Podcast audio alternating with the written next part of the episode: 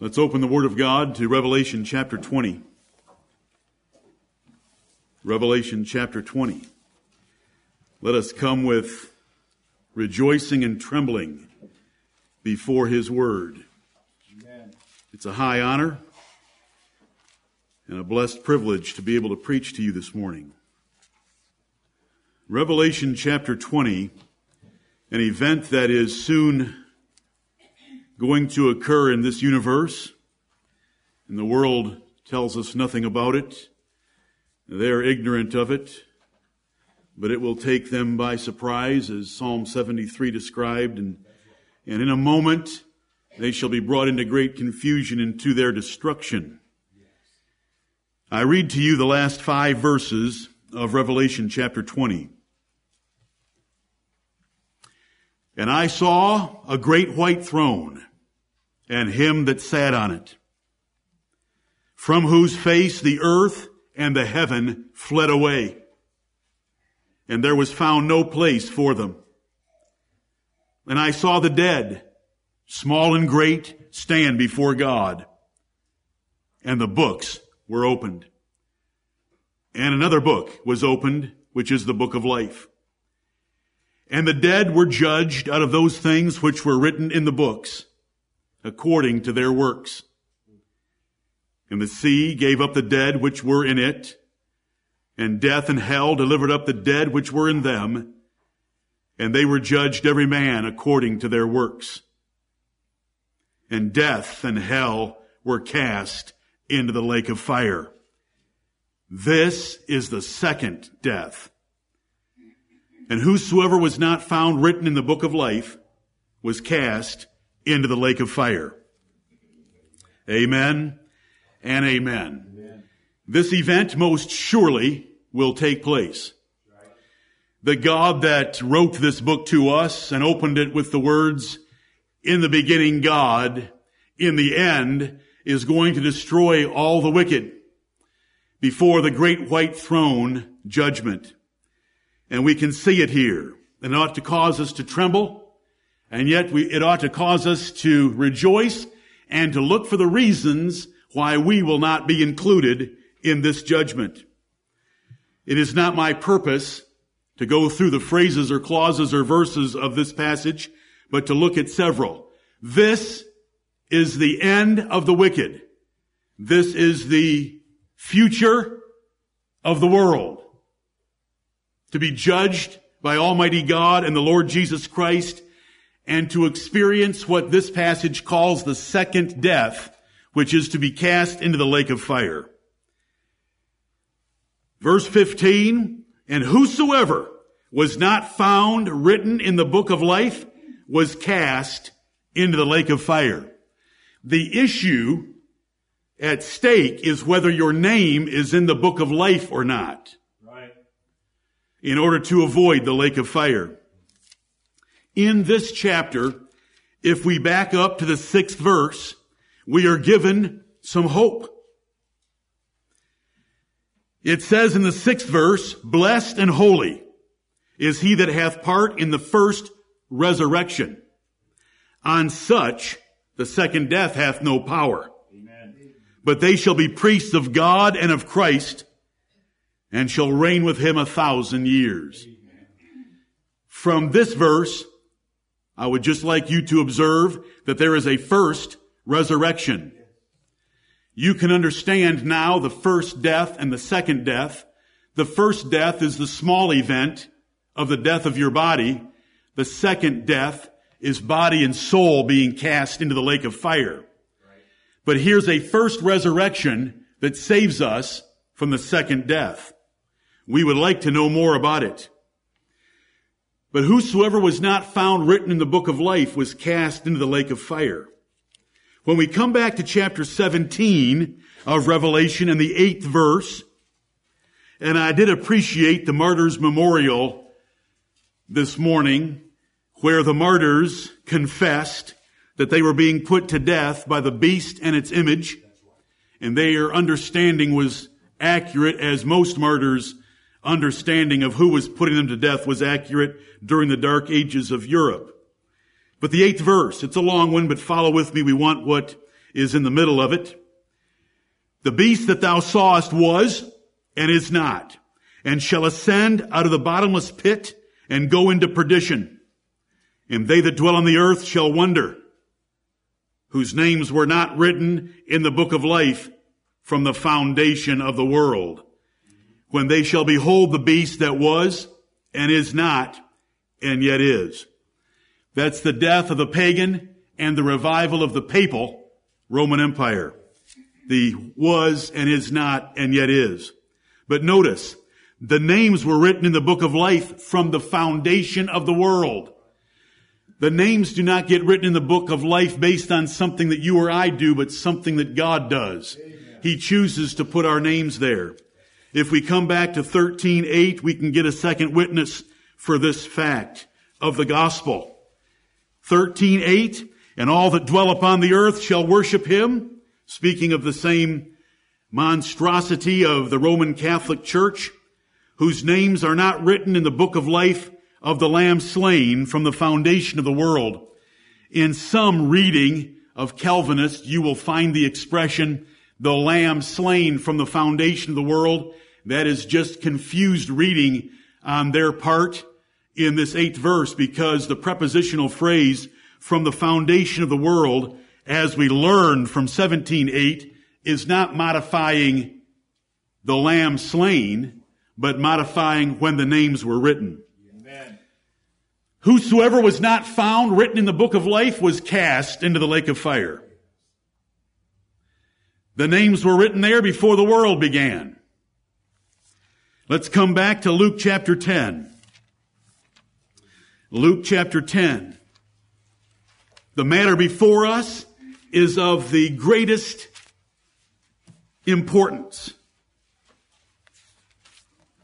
And it makes the gospel indeed glad tidings of good things. Luke chapter ten, beginning at verse seventeen. And the seventy returned again, that is, they came back to the Lord Jesus Christ after he had sent them out.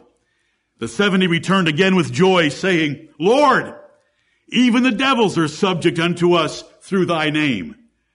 And he said unto them, I beheld Satan as lightning fall from heaven. Behold, I give unto you power to tread on serpents and scorpions, and over all the power of the enemy, and nothing shall by any means hurt you. Notwithstanding, in this rejoice not, that the spirits are subject unto you, but rather rejoice, because your names are written in heaven. Amen. Oh, to have heard that about us. Oh, to have had this passage written about us. This is the Lord Jesus Christ identifying some whose names were written in heaven. Let's come over to Philippians chapter four. And it ought to be a great cause of joy to know that your names are written in heaven. Philippians chapter four. No wonder the Savior said that though I'm giving you power over all the enemy, and nothing shall by any means hurt you, the fact that your name is in the book of life is far greater than any of that. Philippians four three, the Apostle Paul writes, And I entreat thee also, true yoke fellow, help those women which labored with me in the gospel, with Clement also, and with other my fellow laborers, whose names are in the book of life. Would you have liked to have heard that epistle read with you in the pew? Right. Whose names are in the book of life?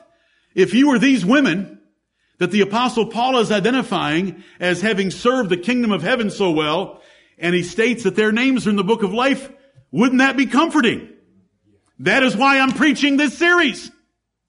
I want to show you how to know that your name is in the book of life. You don't get it there by something you've done. You can reveal the fact that it's there by the things you do. And we want to see that, learn that, and be comforted in it by the gospel of our Lord and Savior.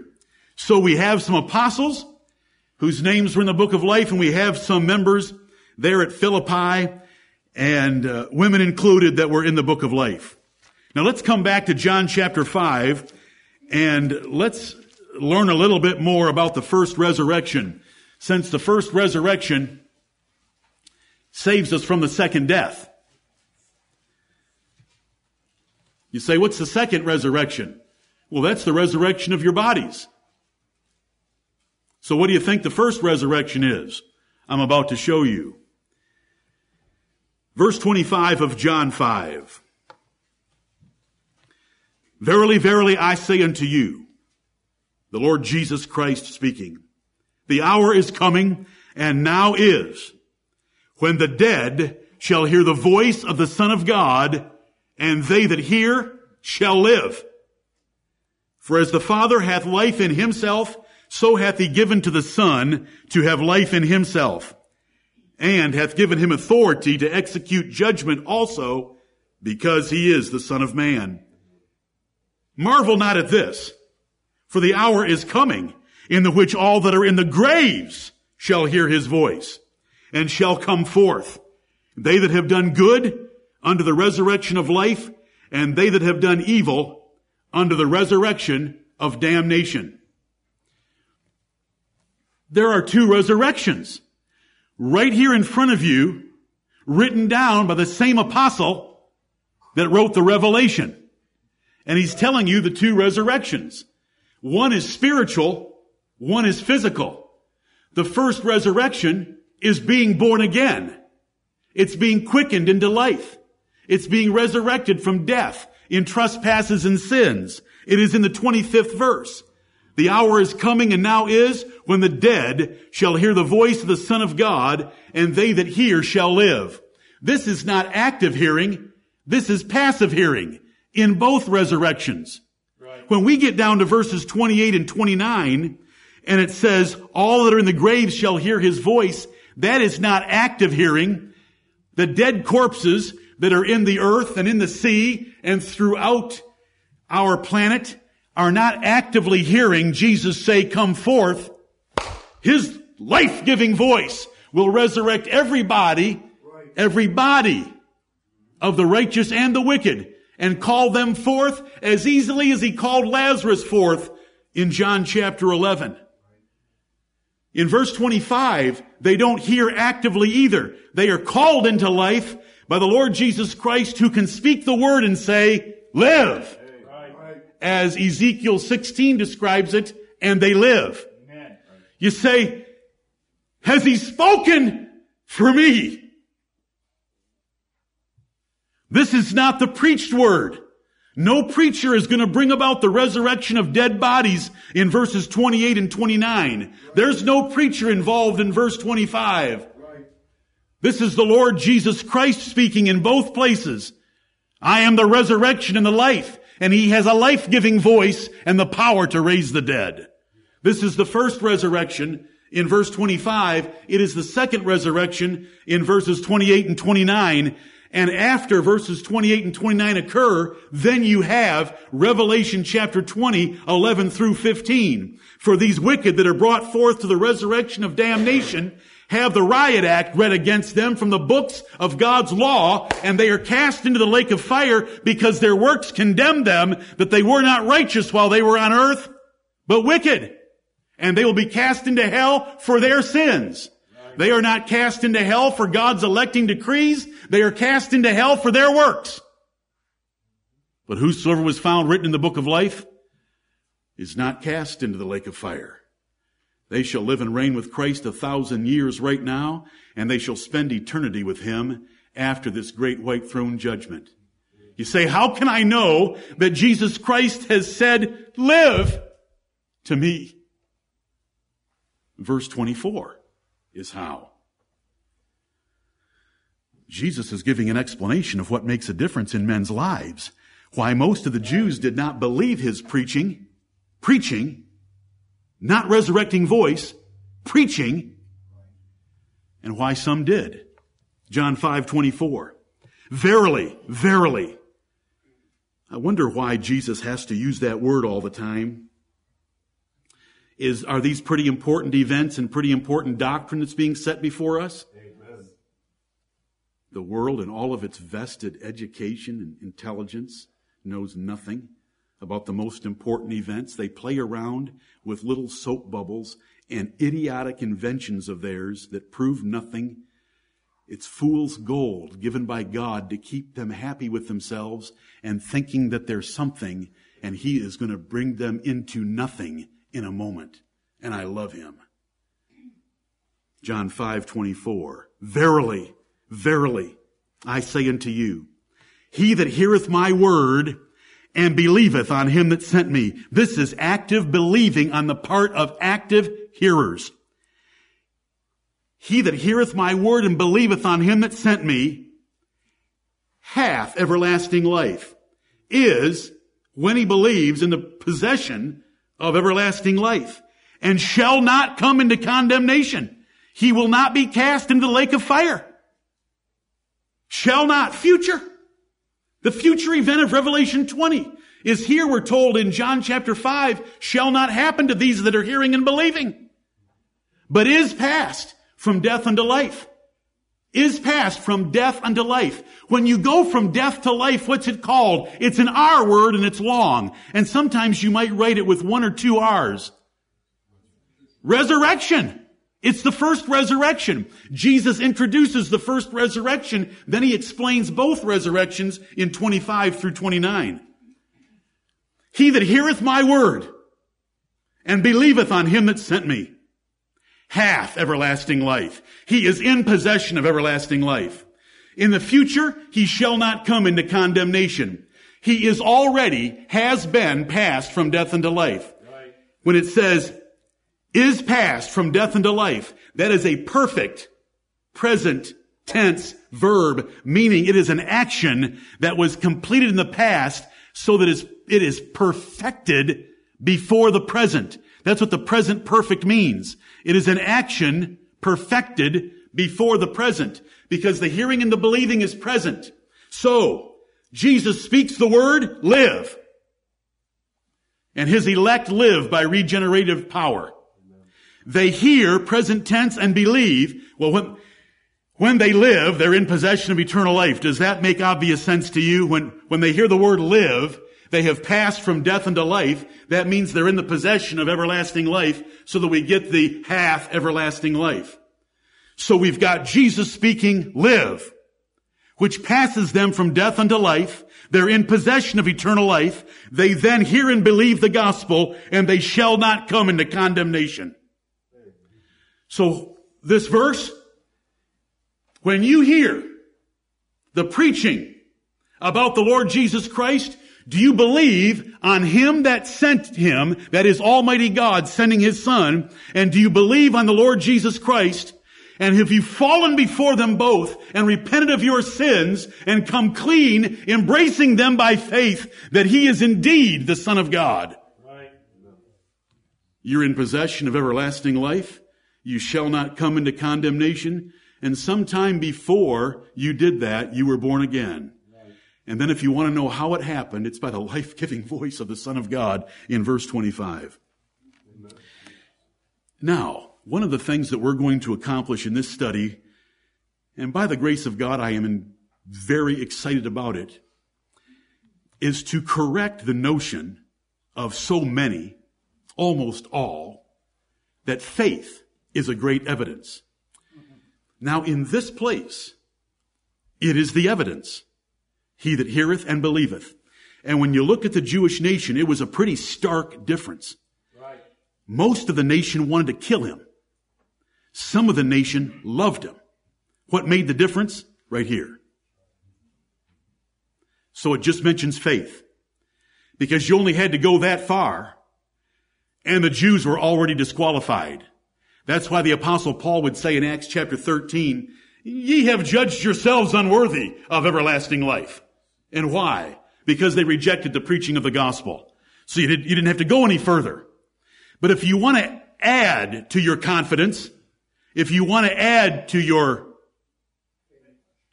good faith, then Second Peter one gives us some things to add, but that's not where we're turning. I want you to turn to Galatians chapter five. Galatians chapter five. There is so much ballyhooed emphasis placed on faith. We want to put the emphasis where the Bible puts the emphasis. The devils believe. Everyone believes. Everyone in America is a Christian. If I were to take you downtown after this service and just walk Main Street, do you believe in Jesus? Of course. Everyone's a Christian. You, we would have to hunt and peck to find an atheist, even though there's far more of them than there have been in the past. It doesn't mean anything. The devils believe and tremble. But the reason that it is sufficient in many cases for the apostles or the Lord himself to go no further is because just that separated the nation. And because of Jesus, there was a great division among the Jews, three times stated in the Gospel of John, just over the issue of faith. But if we want to make sure that we have a real faith and we want to come to a place like Galatians five six, and I hope that this text will remain with you for a long time. It's a short one. Galatians five six, Paul wrote, "For in Jesus Christ neither circumcision availeth anything, nor uncircumcision, but faith which worketh by love." Amen. Oh, now we're getting closer to the gospel. Now we're getting closer to what the Bible teaches. Now we're getting to where John wants to lead us. See, the average Christian has never read past John three sixteen. In fact, they have never read up to John three sixteen. It's the only verse of John they know. But John is the one that emphasizes love as the great evidence of eternal life above all the rest. It is John that identifies in both his gospel and his epistles that Jesus had taught from the beginning a new commandment. And that new commandment was truly an old commandment, but it was now a new commandment because there was new emphasis being placed on it. The love of the brethren. Galatians five six. Now, since the whole book of forty writers was inspired by one Spirit, there should be complete harmony. And there is. So we have the Apostle Paul writing us that these poor Galatians who had bought into the Jewish legalist lie that circumcision was necessary in order to be saved, Paul just says, in Jesus Christ, neither circumcision availeth anything nor uncircumcision. In Jesus Christ, it is entirely dependent upon his death for you, not circumcision or not being circumcised.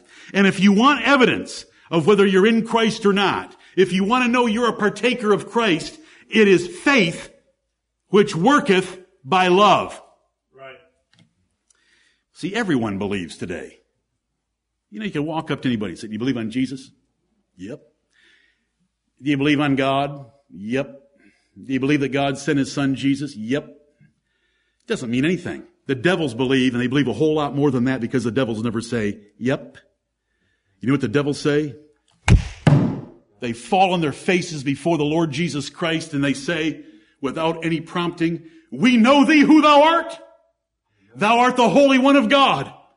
Art thou come to torment us before our time? They absolutely know that he is the Lord of the universe. They absolutely know that he is the Lord of all principalities and powers. They absolutely know that he shall cast them into the lake of fire in Revelation chapter twenty and verse ten. Because it was prepared for the devil and his angels. But it is faith which worketh by love. Now, First Thessalonians chapter one. First Thessalonians chapter one. Some of these verses are going to be repeated from last Sunday, this Sunday, probably next Sunday. Doesn't matter. Repetition is how we learn. And the Apostle Peter said as long as he was alive, he would keep stirring your pure minds up by way of remembrance and, and repetition. First Thessalonians chapter one. I want to remind you of this passage because it tells us how we can know that a person is elect of God. It says that in verse four, knowing, brethren beloved, your election of God. And as we come to places like this, you know, we want to, we want to really pay attention to what is said there because we want to know whether we are God's elect or not.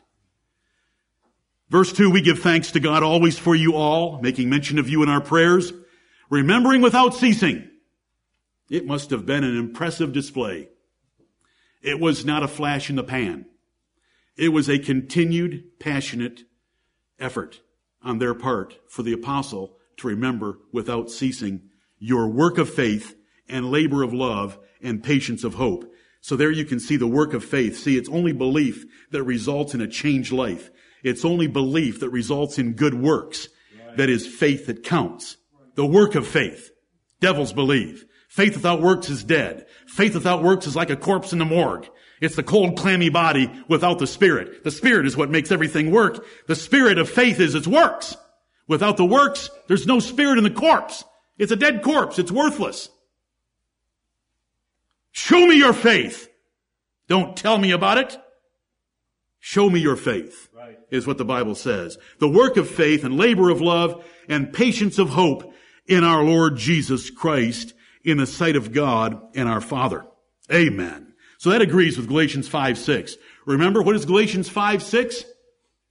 But faith that worketh by love. Amen. So let's go over to Second Peter chapter one, that other favorite place that we like to go when we're trying to answer our question or someone else's question. How can I know I'm one of God's elect?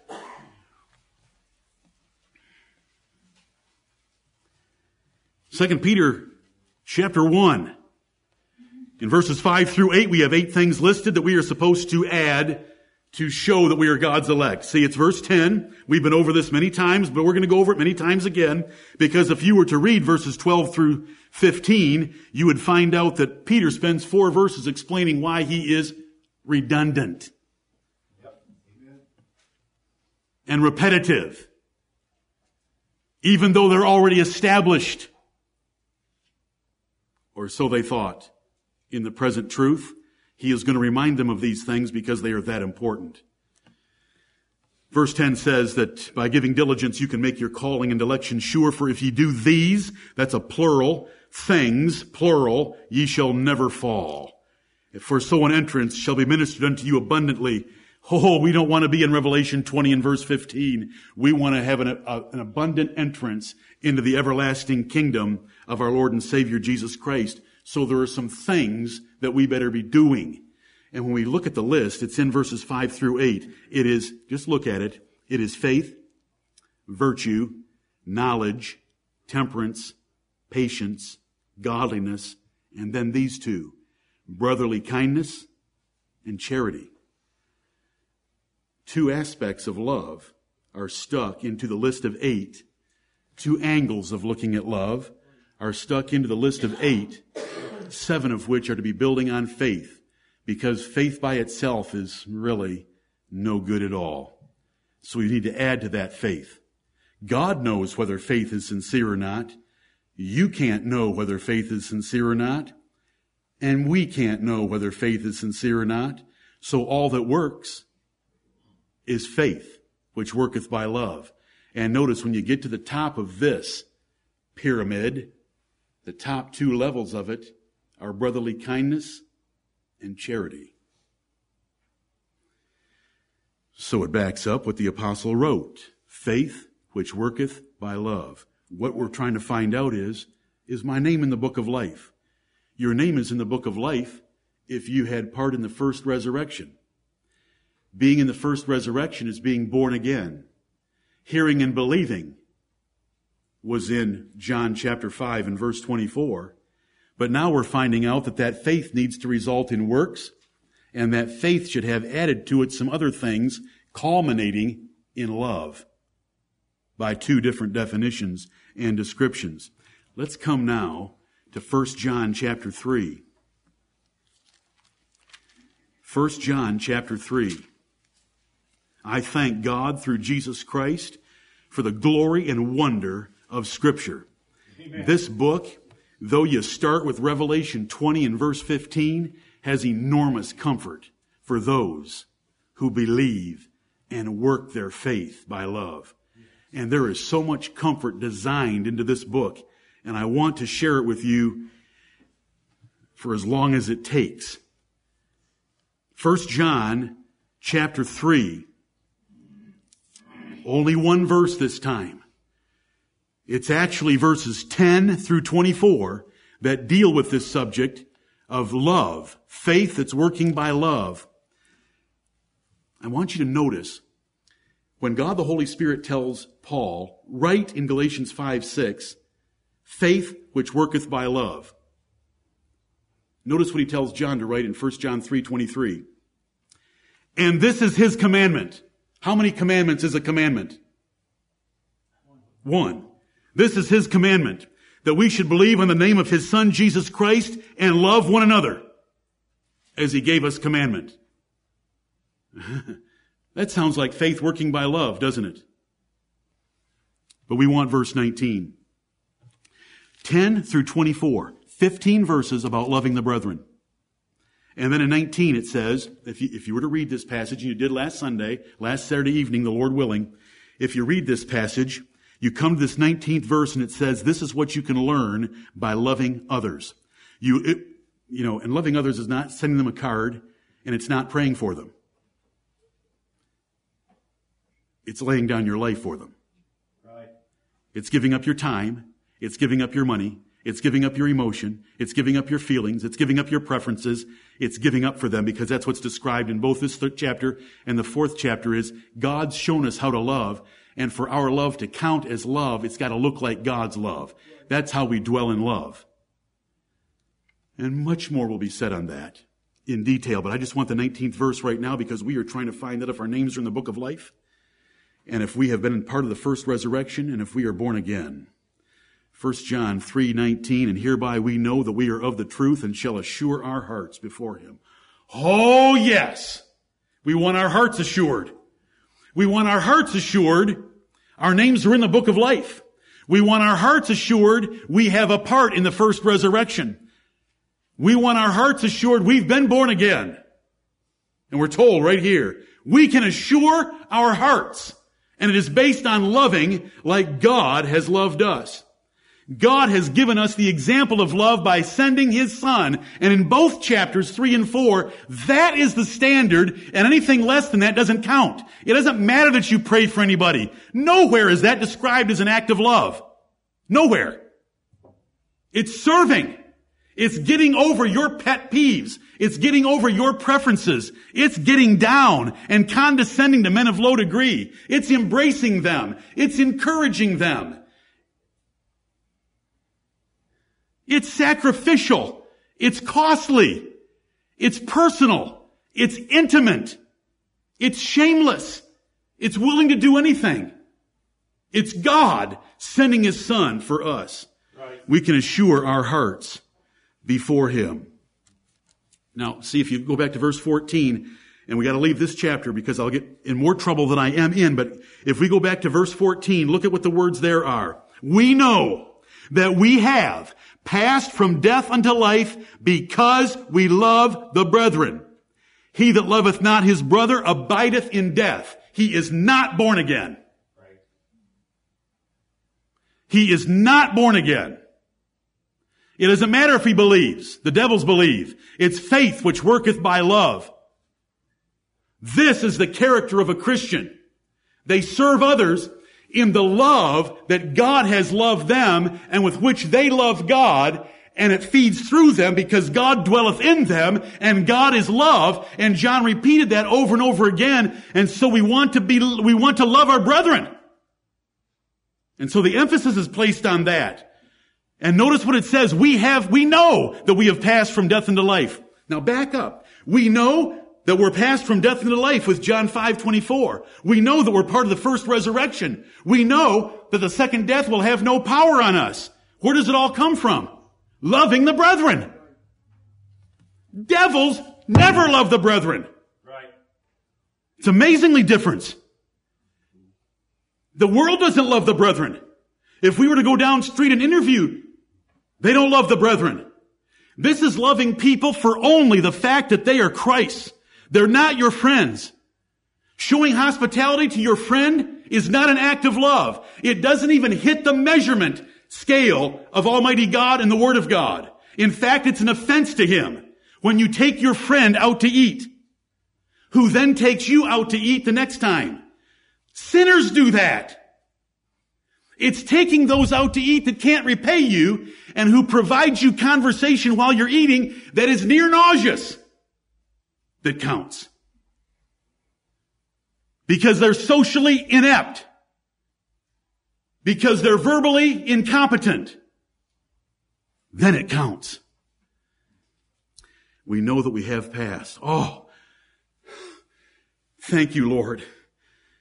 Don't, doesn't everybody want to get up right now and just go around and embrace each other? But you know what? Oh, that would just be a show. Because it takes more than that. Right. It takes actually caring for another person and doing something for them that is costly and sacrificial, that is personal and intimate. It is giving up for them like God gave. How much did God give up for us? Does it say that in these two chapters that God gave up his only begotten Son right. for us? And you worry about your plans for the day? He'll remind you of that comparison someday. Just before you hit the water of the lake of fire. Our lives should be burned out for others, one soul at a time. Right. Chapter four. First John chapter four. Brethren, there is a way to know whether you are in the book of life. You can assure your heart. You know what the verses went on to say, but we're going to come, well, don't worry. We're going to deal with the verses in depth. You say, but what if my heart still condemns me? Well, God is greater than your heart, and God knoweth all things, and God has just specified that love of the brethren is proof that your name is in the book of life. You say, but what if I have a real problem with my heart condemning myself? Then you need to believe the gospel, and I'll take as long as I need to to help you. Look at, I know you're in chapter four now, but you can look across the page at verse twenty. If our heart condemn us, God is greater than our heart and knoweth all things. Do you remember Jesus with Peter? Simon, son of Jonah, lovest thou me? Three times. Lord, thou knowest that I love thee. He didn't lay claim. God knows. And the way you can assure your heart as to what God knows about you is love. It's not faith. Faith is just where we start. That's why we're supposed to add so much to it and build this, build this huge building on top of faith.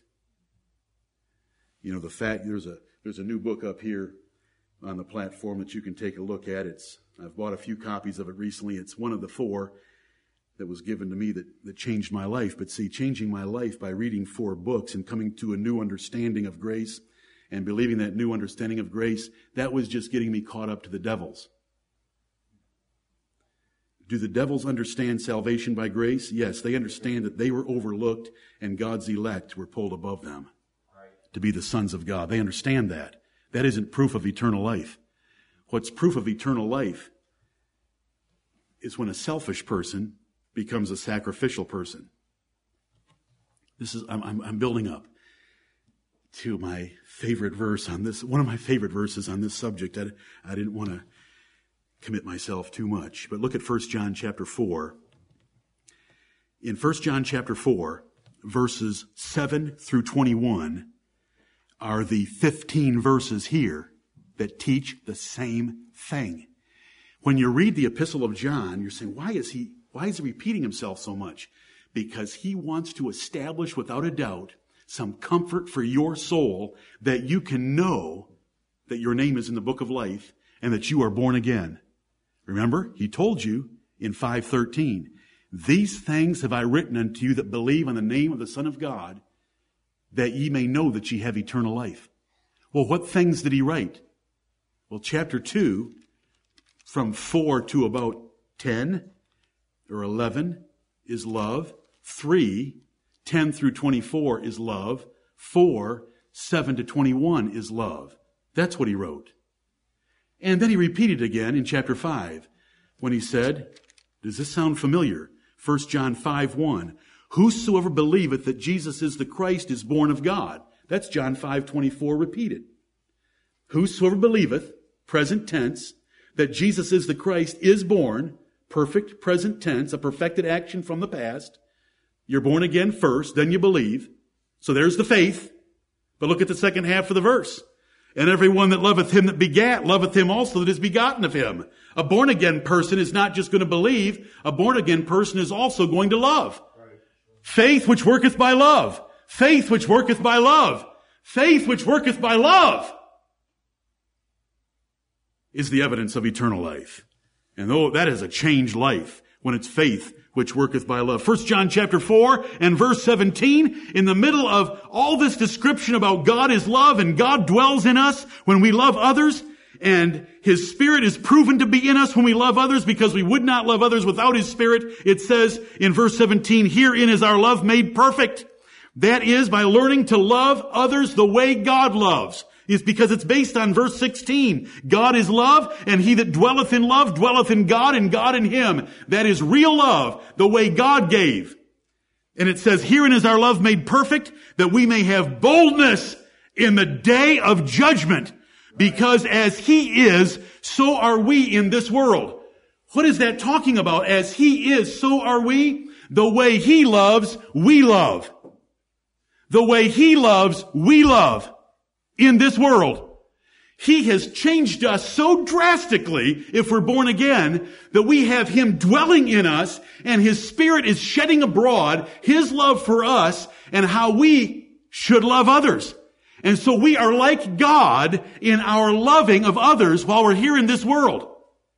And look at what it says in the verse, that ye may have boldness in the day of judgment.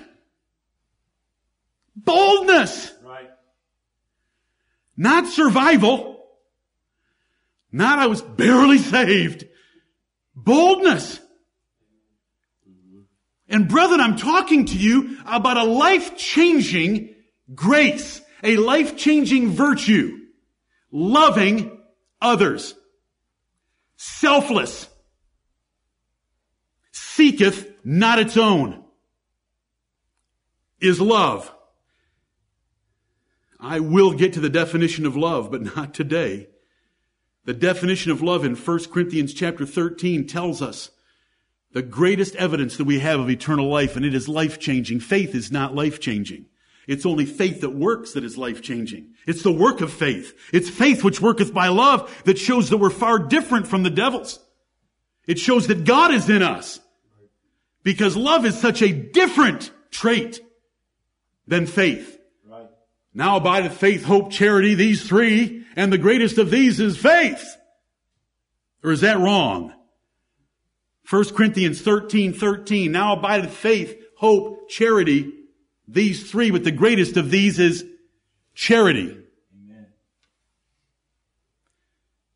If I spoke with the tongues of men and of angels, does it do me any good as a minister? If I don't have charity. If I understood all mysteries and all knowledge, does it do me any good without charity? No. If I gave my body to be burned and had a martyr's memorial read for me, does it work? Not without charity.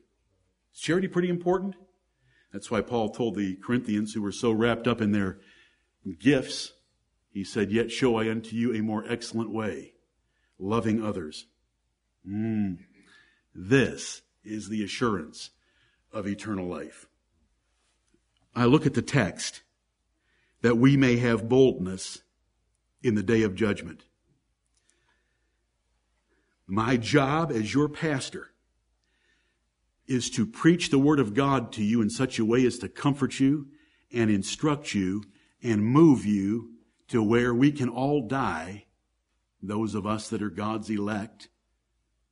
We can all die and have boldness in the day of judgment. Right. I want you to notice something about the text.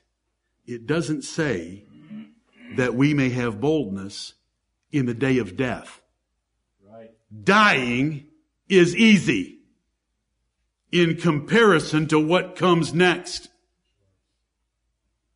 Hear the warning of the gospel. It is appointed unto man once to die. And after that, the judgment. Who cares about that death rattle? When your soul, when your spirit leaves your body and meets the Lord, what about the day when that body and that soul are put back together and you stand before Almighty God and the lake of fire is right there and the devil and his angels have just been thrown into it and they've looked through the books and you deserve to be in the lake of fire and they go to the book of life and you're not there. That is a bad event coming. Right. That is something terrifying. God's made it such that when we die, our strength and our conscience, consciousness are usually taken from us by degrees before we get there, so that it is not all that difficult. But oh, you'll be fully awake. There will be no senility when you stand before God and are cast in the lake of fire. But that is not my purpose right now. My purpose is to tell you, First John Chapter four and verse seventeen says that we can have boldness, not just in the day of our death, but in the day of judgment. Right. Amen. So we believe on Christ. We run to Christ and embrace Him. And as we embrace Him, as we believe on Him, we are given the earnest of our inheritance, the Holy Spirit within us. And that Holy Spirit sheds abroad in our hearts the love of God. And that love of God is shed abroad in our hearts. And we're filled with love for the Lord Jesus Christ. And we're filled with love for God. And His love descends upon us. And it fills us. And our love proceeds back to Him. And we express it from our hearts. We express it with our lips. And we embrace everyone around us who loves that same Christ and who loves that same God. And we will sacrifice our lives for our brethren. We will give up anything. We will be personal. We will be intimate. We will be encouraging. We will be face to face with them. We will do anything we can for them to embrace them and serve them like God served us. And when we do it, our faith has been working by love. And we can know that we have passed from death into life, backing up. That means that we have been born again. That means that we are part of the first resurrection. That means the second death hath no power over us. Thank you, Lord. Amen. Thank you, Lord. Help me assure my trembling heart, O Lord. We should all pray. Give me boldness in the day of judgment. Teach me that new way of living. Stop me from being self-righteous. Stop me from being selfish. Let me reach outside of myself and use my energies and my time. Let me burn myself out for other souls one at a time. The Apostle Paul did that. He said, the more I love you, the less I be loved. But he just kept right on loving and giving. Right. Let that be true of all of us. That's why Paul could say, that I have fought a good fight, I've finished my course, I've kept the faith, and there's a crown of life reserved for me. Let this change your life. If you're born again, you have all the power within you to do it. For it is God which worketh in you both to will and to do of His good pleasure, and this is His good pleasure. Right. It's exciting to come up to come to a verse that says, that we may have boldness in the day of judgment is exciting. That is flat out exciting. To come to a verse that says we can assure our hearts, and if still we have a little condemnation coming up from our heart, we can heart, God's greater than you, God knows all things, and God said that this is the best evidence that I am His, because I look like Him in this world, by loving others like He loved me. May God bless the preaching of His word.